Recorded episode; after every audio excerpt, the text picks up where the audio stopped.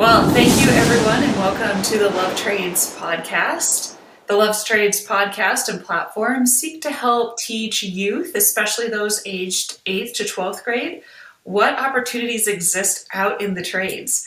One of the ways that we do that is by having conversations with guests on our podcast who are working in spaces that are highly creative, unique, and allow them to exercise their natural talents and abilities.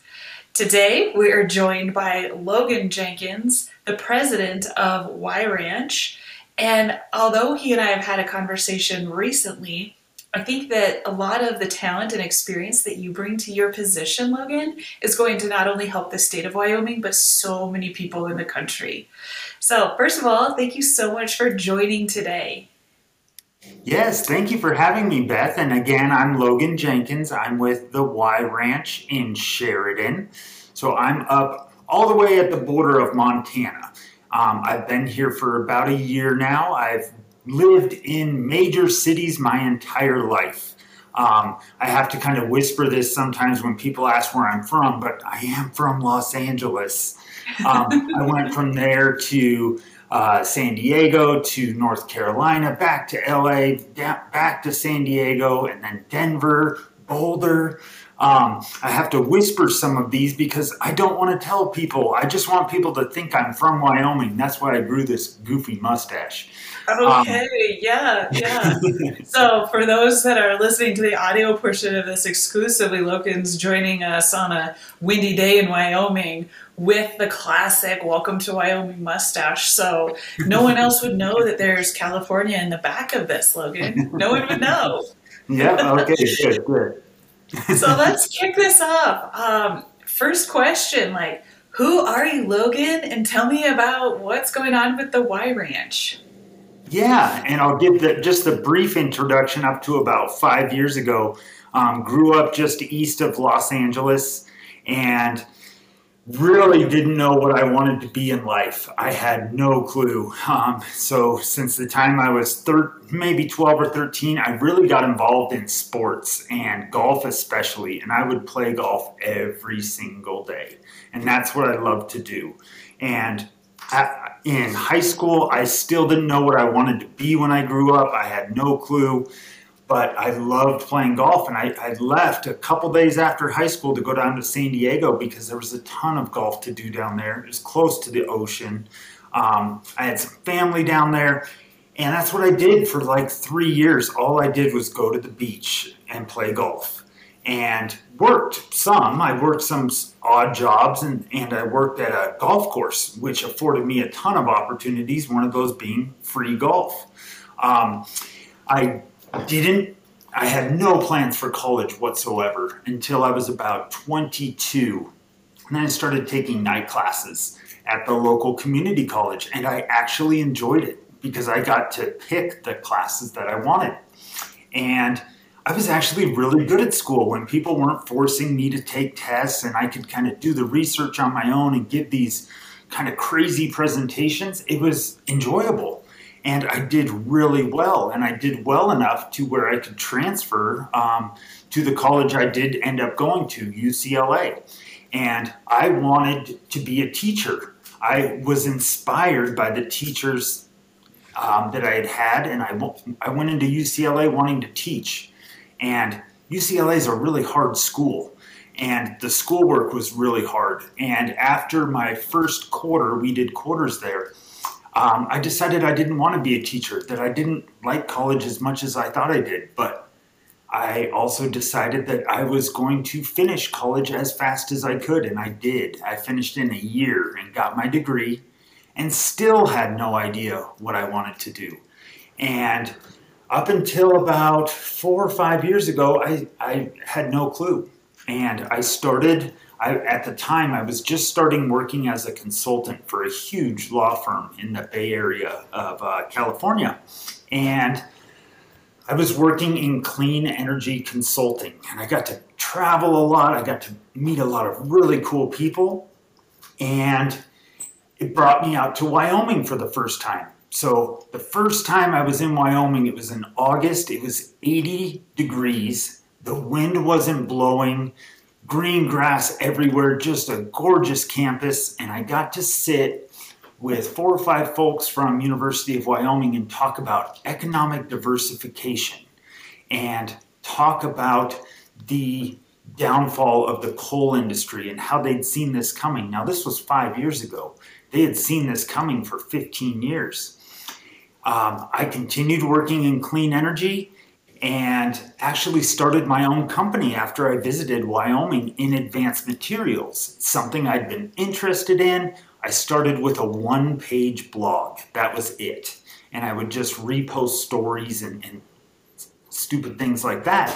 But that's how I got my start was this one page blog. Um, I worked for corporate America for some time and I did not fit in there at all. People telling me what to do eight hours a day, when to take lunch, and when you got 15 minutes of breaks every eight or nine hours, and it just was not for me. Um, so I was lucky enough to be able to go full time with my own company, and then also lucky enough to make the decision to move to Wyoming full time and that was uh, it'll be a year in April. And that's the best decision that I've made in my life so far, as far as work is concerned, was coming here because I've found my place. I've lived in neighborhoods that have a greater population than my town. Um, I've lived in uh, small cities that are that have a greater population than Wyoming, and it just feels like I really fit in here, and my work is excelling as well. So with the Y Ranch, um, something I started about six months ago here in Sheridan, and it's not a real ranch. We don't have animals. Um, we don't kill anything or do any roping, anything like that. It's just a place, it's a creative place for people in energy to gather. And right now we're just gathering virtual, or if they're in Sheridan, we meet in Sheridan. Um, but what we're working on is the future energy economy in Wyoming. And what that looks like, maybe not tomorrow, but what does it look like in five years? And what does it look like in 15 years or in, even in 50 years if I'm lucky enough to still be alive? And um, working, really navigating that field. That's what uh, the main focus is. What are some new programs that are out? What are some new programs that will positively impact Wyoming? Potentially negatively impact Wyoming. So there's plenty to work on there. I've got a brand new venture that's only a couple weeks old. That's my first nonprofit, and that one's focused on the creative industries. It's called Circular, and it has it is based on the circular economy. And that's something I've been working on for the last five years or so, and now can actually finally do something with it. So it sounds like before we talk about the circular economy, I want to pause here and ask you a couple questions about this first part of your story. Mm-hmm. So you mentioned this desire that you had to go play golf. At what point did you think to yourself, like, this is a passion of mine?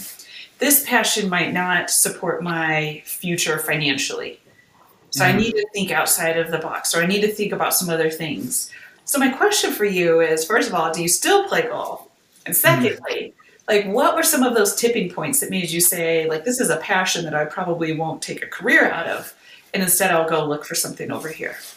Yeah, that that's a great question. So I think I knew even when I was 16 years old, 18 years old, and, and even when I was down in San Diego, that I was never going to be good enough to make a lot of money doing it.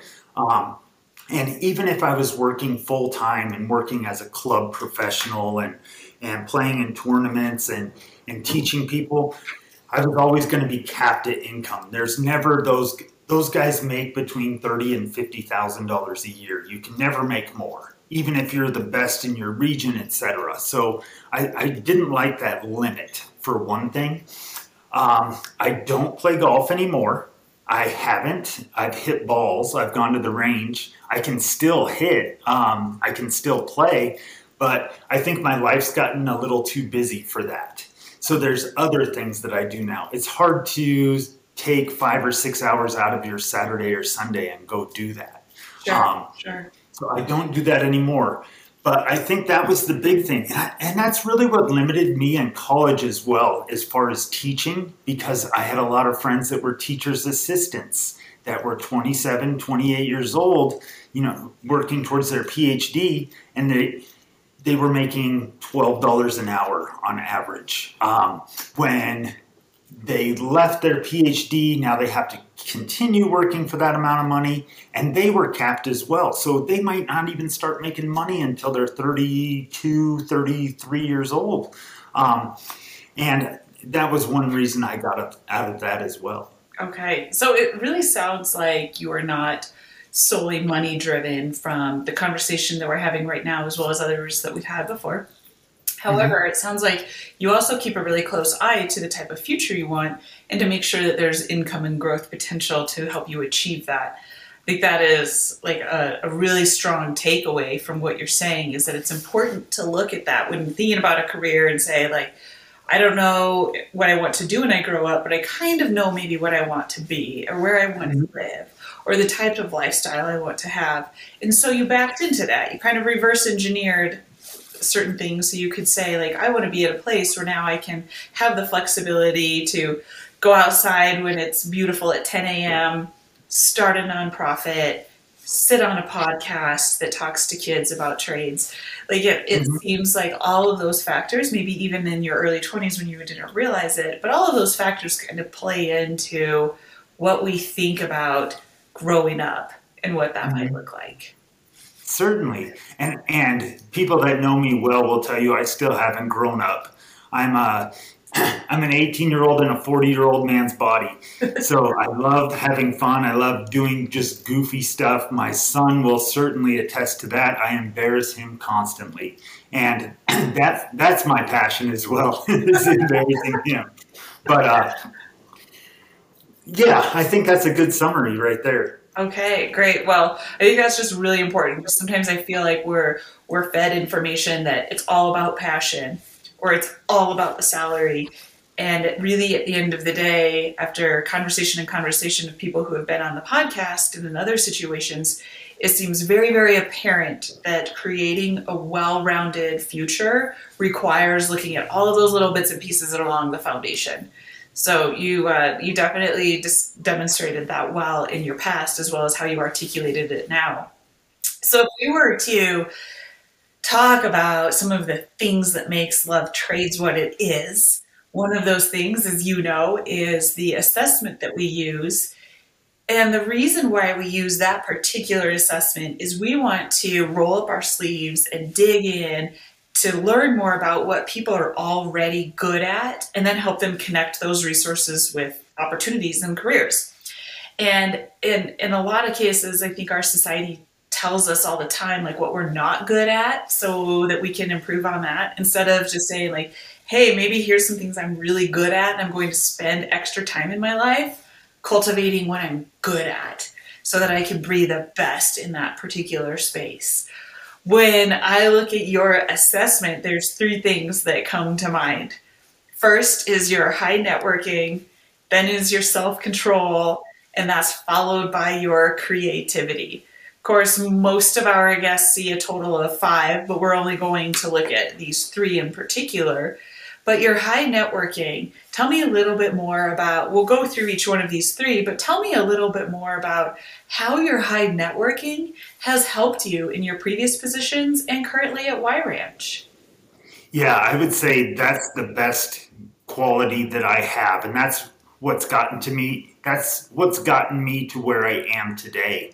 Um, so I won't dive into details there, but just letting as many people as I can know who I am and what I'm doing and having a mentality. I think this is of utmost importance of giving before you get anything.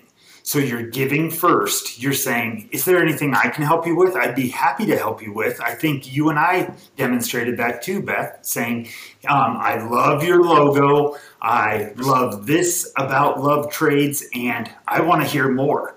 So I was at, I was asking you, tell me more about you, rather than saying, here's everything, here's all the cool stuff that I do.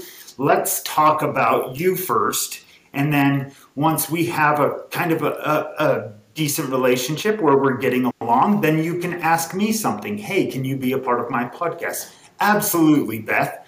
Um, So I think that giving first, that's built my network. So that's how people know who I am because I made some sacrifices. I didn't ask for money or an endorsement from um, anyone that I've ever worked with after maybe after three months or six months because we have to eat, right? Um, but for everyone that I know right now, I haven't asked anyone for money. I'm not here in Sheridan saying, I have some really good ideas and I need money from the county and I need money from the state and I need University of Wyoming to work with me. I said, I came here with my own money. I needed some more money and I got it from the federal government um, through the Department of Energy. That's how we're funded. And now I want to help others in the state have access to new federal programs that are that are coming out. And I'm not asking any of those companies for money either. Now, uh, I had one this morning even that asked me, "Hey, there's something that we can work on together. Let's talk on Friday. This is a real opportunity." It's like, yes, all that giving, which in total was two to four hours at the most, has paid off because now something big's come up. And that's a, a really neat philosophy. I don't know whatever to what else to call it except for giving first. Okay, so does it seem like giving in your life kind of boomerangs that once you like start giving, it sets this boomerang in motion and over time you see that energy come back, sometimes even more so than what you threw it out there with. Mm-hmm. Okay. Sure. All right, well, that's uh, that's an interesting point that you made about networking and how it's so important to give. I think that moves into your second highest behavior, which is self confidence, because it seems like someone might have a hard time if they if they didn't have high self confidence. It might be really hard to put oneself out there and say, "Here, I want to learn about you." Like that that act, I'm sure you can see how that would unfold. Could be really difficult so, with based on your own experience having a high self-confidence, what advice would you give to someone who has low self-confidence and how they can build that up? Yeah, that's a, that's a great question too. Um, and I've had it's funny to to score that high self confidence because I feel like I have the lower self confidence, but that's really what I'm telling myself. And I think it's really good to get honest feedback from as many people as you can. And there's there's negative and positive feedback, of course. I, have had several of these talks um, very recently about surrounding yourself with too many people that give you too much good feedback that say, hey, this is a great idea.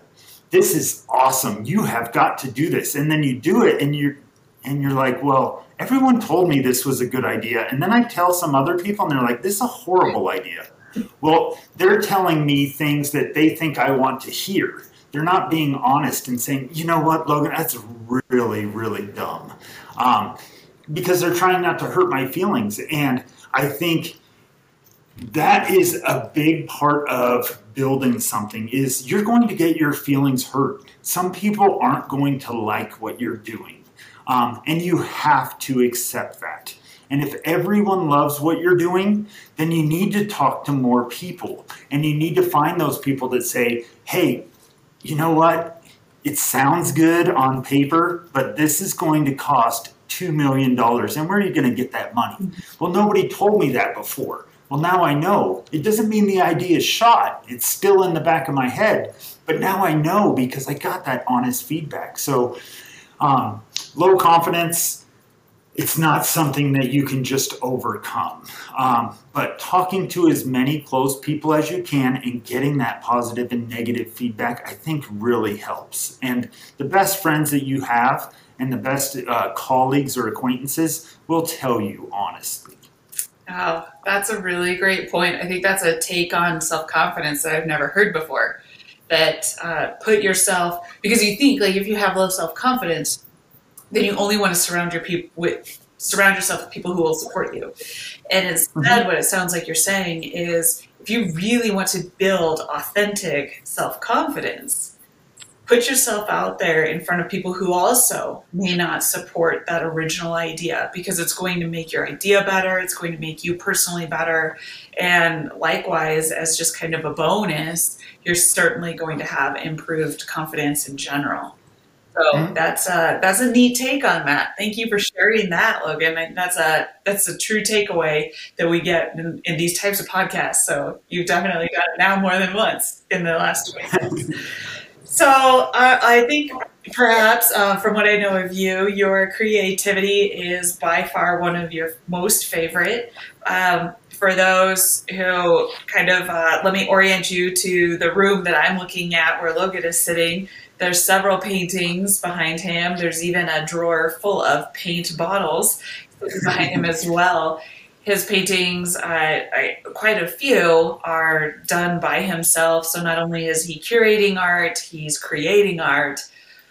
But when I look at this assessment, I see that creativity. There's there's kind of two angles that we see in this space. First one being that you are artistically creative. The second one being that you think outside of the box, out of our traditional status quo parameters.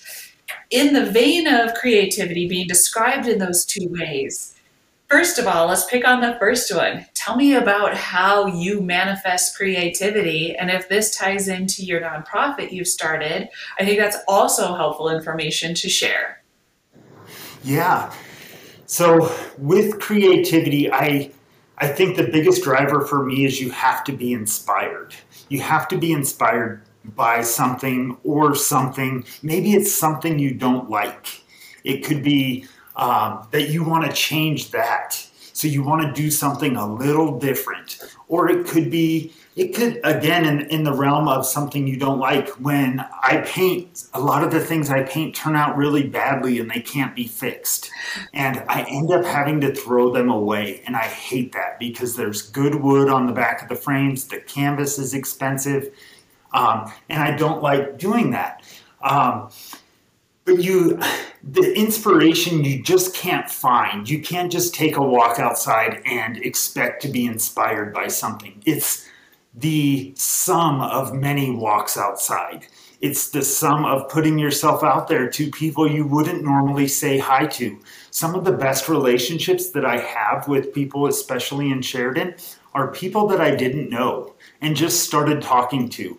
Um, nothing crazy. I'm not, there's no sales pitch, anything like that. Um, but that 30 second conversation, you find out that you know their son or you know their daughter or they know someone that you know and that conversation goes. And after 10 minutes you're like i didn't feel like talking to that person this morning. I don't know why i did that but i am so glad that i did. And i think that inspiration really comes from getting out of your comfort zone. That certainly ties in. One of the things that i do and don't tell anybody i told you this but i go to yoga.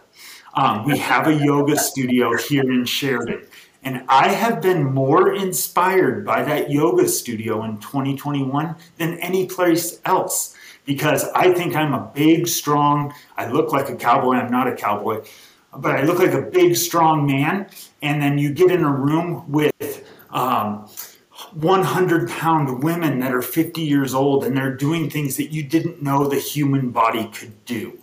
Um, and it pushes you like, I want to do that too. Uh, there's a county commissioner that takes a class every Wednesday and Thursday morning, and I some of the things that I've seen her do, I've seen her stand on her head for ten minutes. Like, how do you do that? Right. Um, and it pushes me to want to do something different. That same county commissioner ran from Utah to Sheridan, Wyoming for charity and raised $25,000 for one specific nonprofit here. It's just amazing stuff. But that's the kind of things that really spur that inspiration. And I think with a lot of people talk about innovation, and that is a huge buzzword, and it's it's a word that's used just way too much. But I like to think of creativity as being inspired by something, kind of passing the ideas around, and then trying to implement it. And when you're implementing those ideas, that's what creates an innovative product. But it all starts with creativity. Okay, so you said something that I've never thought about creativity as, and that is challenging your inspiration. I feel like, once again, true to form, Logan, you're giving us all of these tidbits uh, throughout this podcast series.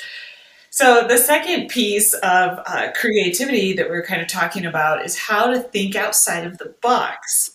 And where you talked about your artistic ability and the grace that you really have to give yourself in that process, maybe it means throwing away perfectly good wood and canvas at one time, but now it has uh, taken on a new life and it's not useful anymore.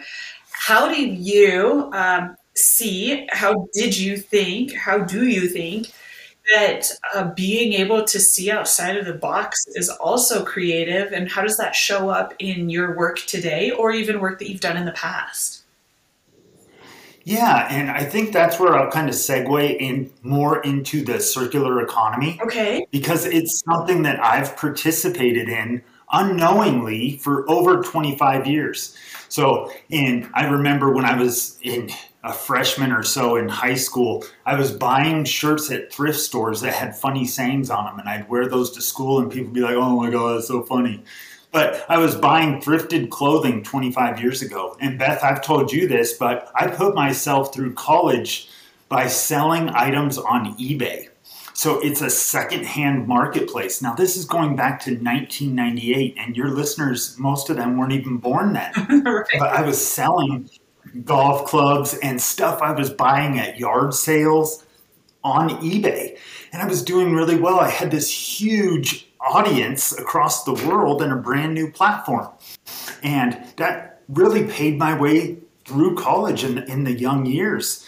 Um, so getting into circular, going back to the paintings and throwing things away, I was like, God, that's it seems like such a waste. I bet there's a more sustainable wood um, I bet there's recycled canvas. We can probably chop this up and make it look like something, um, or it could be reused or, or something.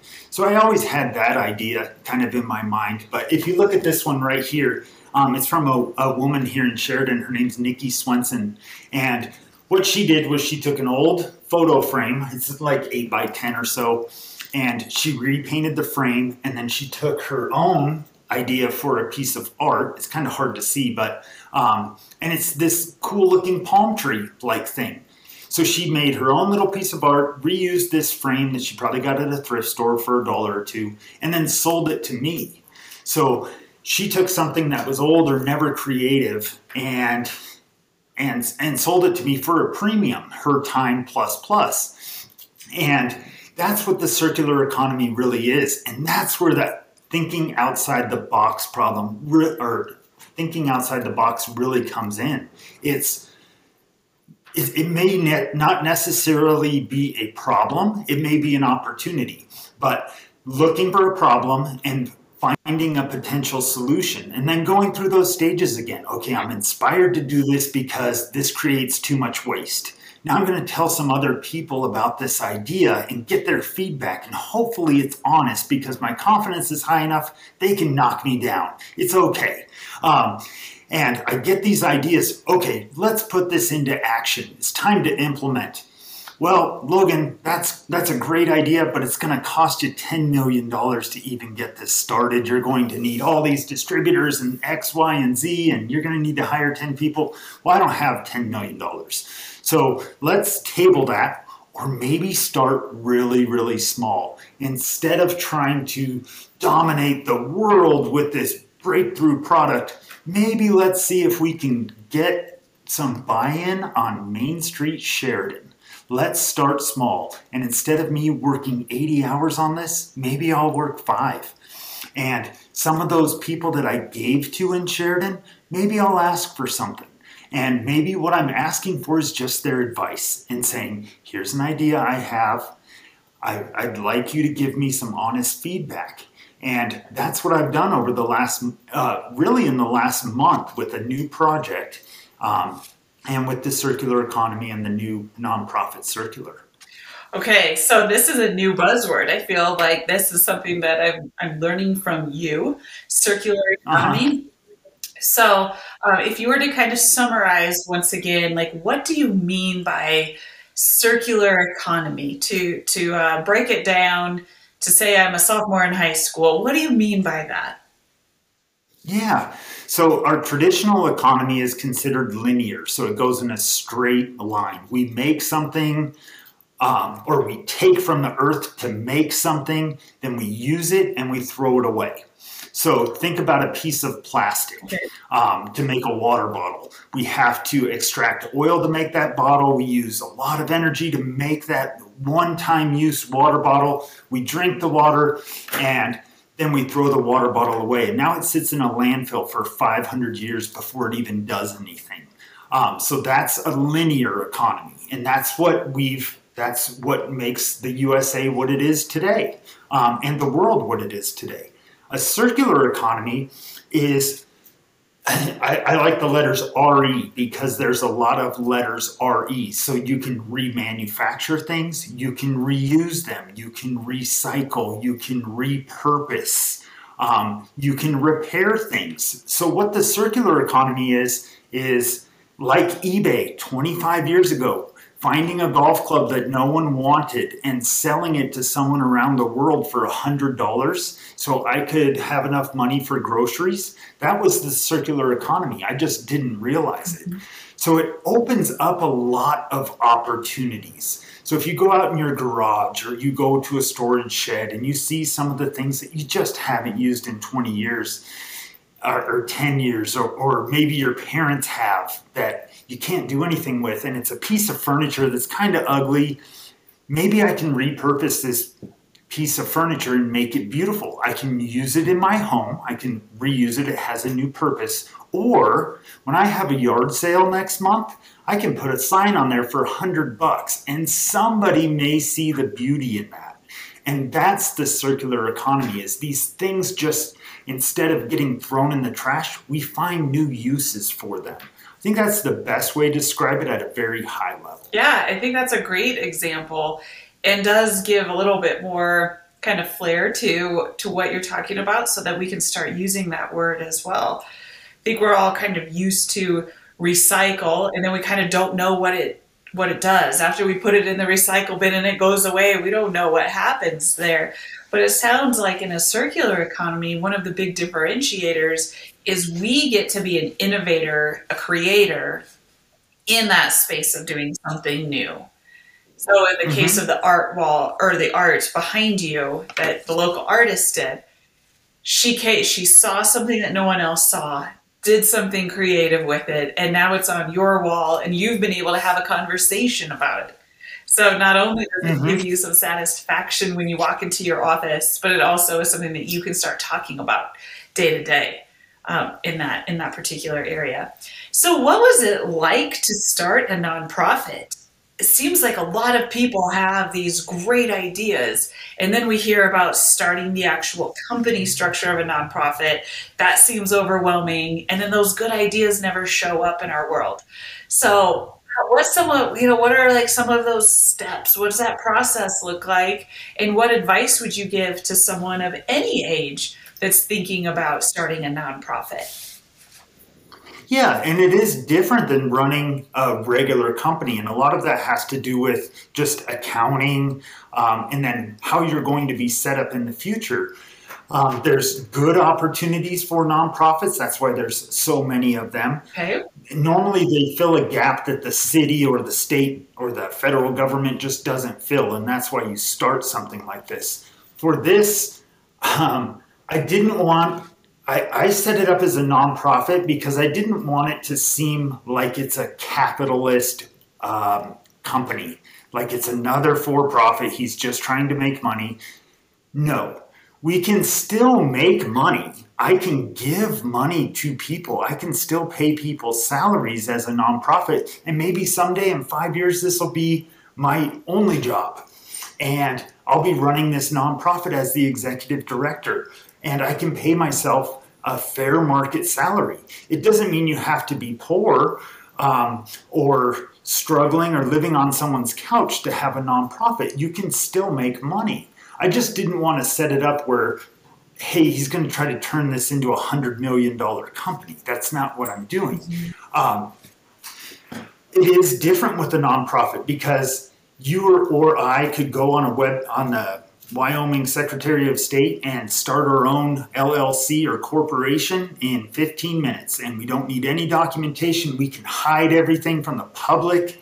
Um, no one has to know even who we are. And it cost us $102.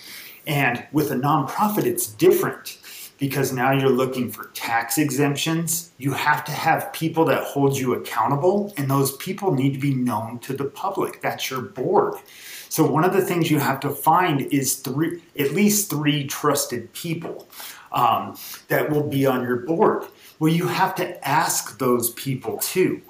So that's going back to the give first. I've given to a lot of people and helped them um, above and beyond where I should have helped with no expectation of anything in the future. Just doing that, knowing that if I do this enough, it's going to come back. Well, guess what, folks?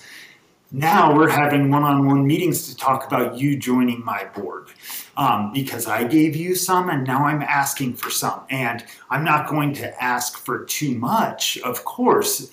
There needs to be a, a really good balance there, and I'll continue to help them. Um, but by giving first, it makes it much, much easier to ask folks for something in return when you do need it. And some of the things I was doing a year ago, I had no idea that I would need the help from that person now, and now I do. Mm-hmm. So it is a little different. It's uh, it's more, it's much more transparent. That's for sure. Okay, the the structure of the nonprofit is what you're referring to specifically about being much more transparent. Mm-hmm. That's amazing. So you kind of to kind of pull some of these pieces in full circle. I think about where we started in this conversation, and we were talking about networking, and you were saying like it's the people that you give that you're able to see some value um, later, and that that value might be the the thing they taught you, or the conversation you had, or the way you now maybe look at the world around you a little differently. You move over to yourself. um, your self confidence, and in your self confidence is where you also see like a lot of your ability to go ask for people or to put yourself out there and say, I see a gap that the government isn't filling, and I'm going to create a solution to that, and that's my nonprofit. And that nonprofit needs three board members. And so, because of your networking strengths and your confidence to put yourself out there and ask, you have not only been able to start a whole nonprofit, you've also been able to fill a board so that you can get your nonprofit status, and you're filling a gap that you've identified as being something that you know we're missing that as a society or as a culture or your particular community you're missing.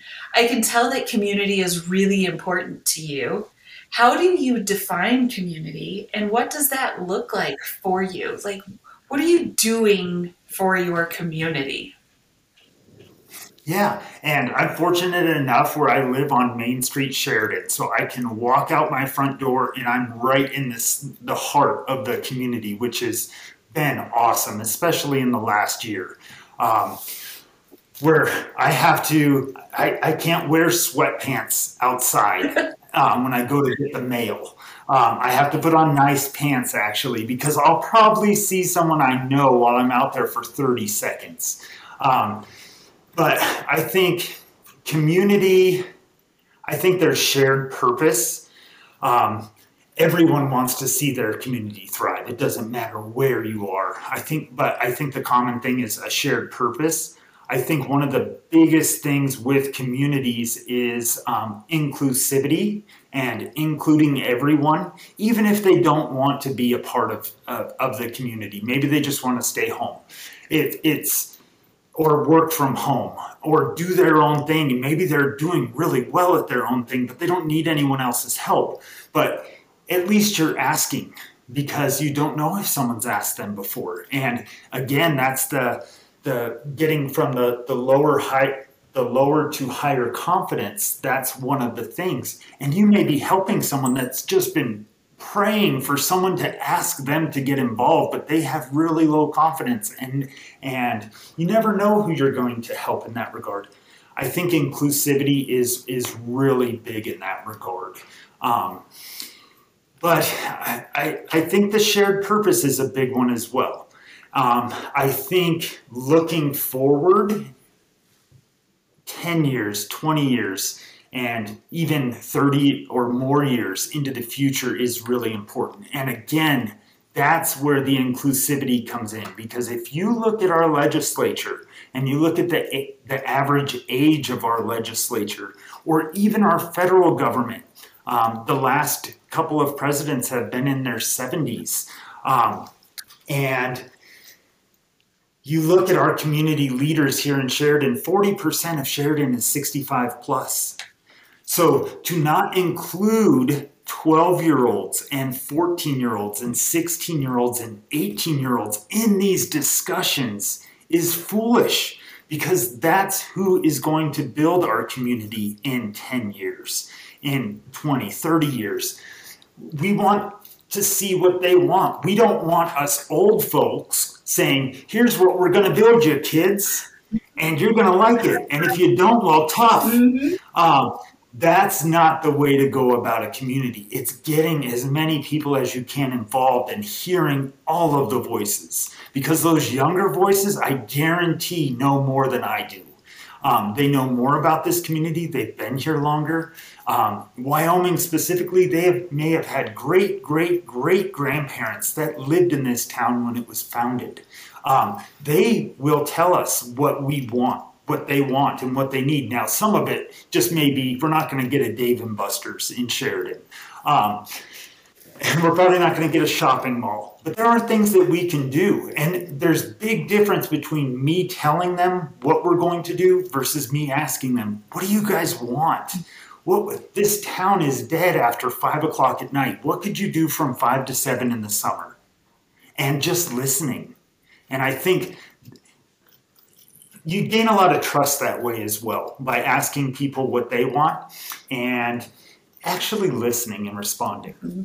Yeah, that's the challenge too. We can sit patiently and ask and listen and develop those skills, and then follow through is then what boosts that credibility.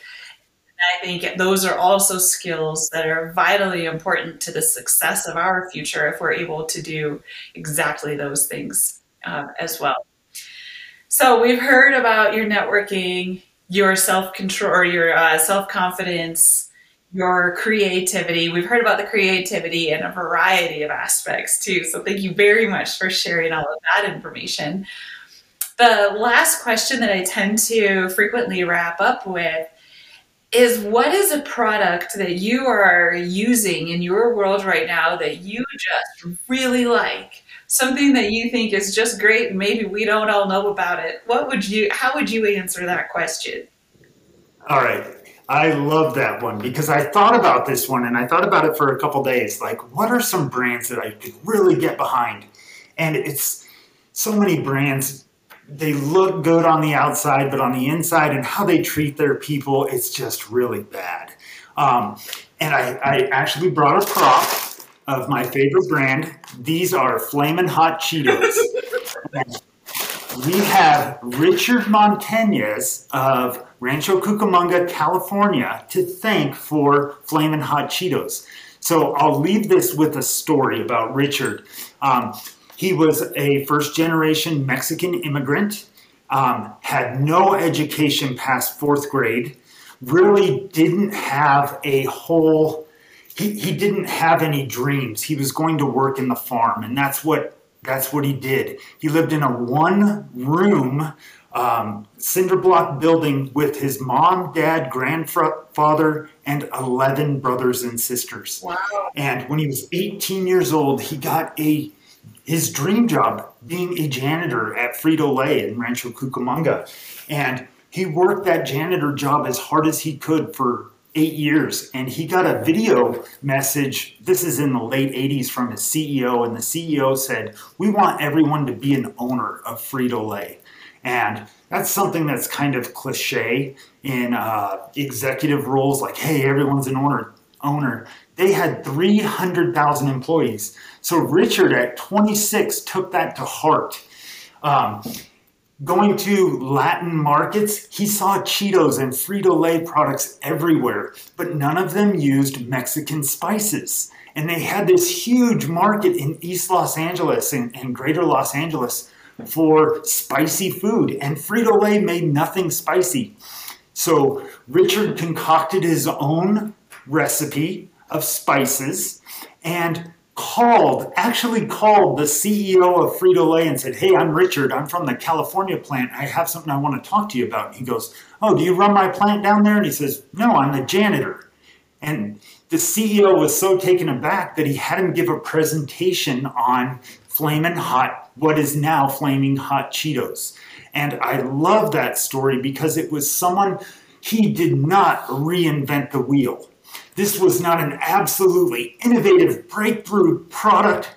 This was someone getting creative and saying, here's a product that's already doing well. We're going to add a couple things, and now it's going to do even better and hit these new markets. And that's how I think. I am not an innovator that can design and create these amazing products that are going to save on fuel and energy efficiencies and things like that. Um, but I can do little things and say, hey, nobody's looking at this federal program. I know some people that'd be interested in it. And if they get this program, they're probably going to hire me to be a part of their team. So I should probably send this to them. It's going to take me five minutes. Um, but I love that story because this was a person who, who, who really grew up with nothing. He had nothing more than a fourth grade education, and now he's teaching MBA classes. He's an executive with Frito Lay, and somebody asked him, What's it like teaching classes and you don't have a PhD? And he said, Oh, I have a PhD. I was poor, hungry, and determined. Ah. And that's my education. And so I really like that story, but that one really sticks to me because you had Cheetos have been around since 1949. 40 years later, they make a small change and market it to some new people, and it's a multi billion dollar product, all because of a janitor.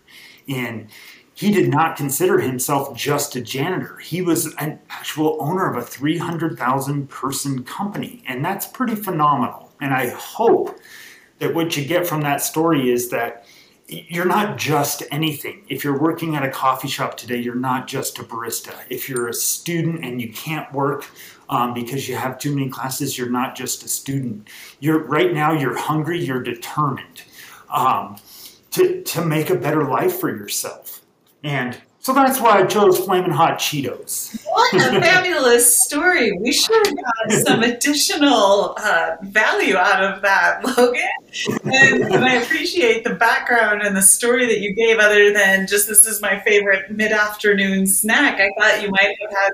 You've exercised some amazing self control too, because those have been sitting there over the last hour while we've been talking. And now all you want to do is get off this podcast and go have a snack.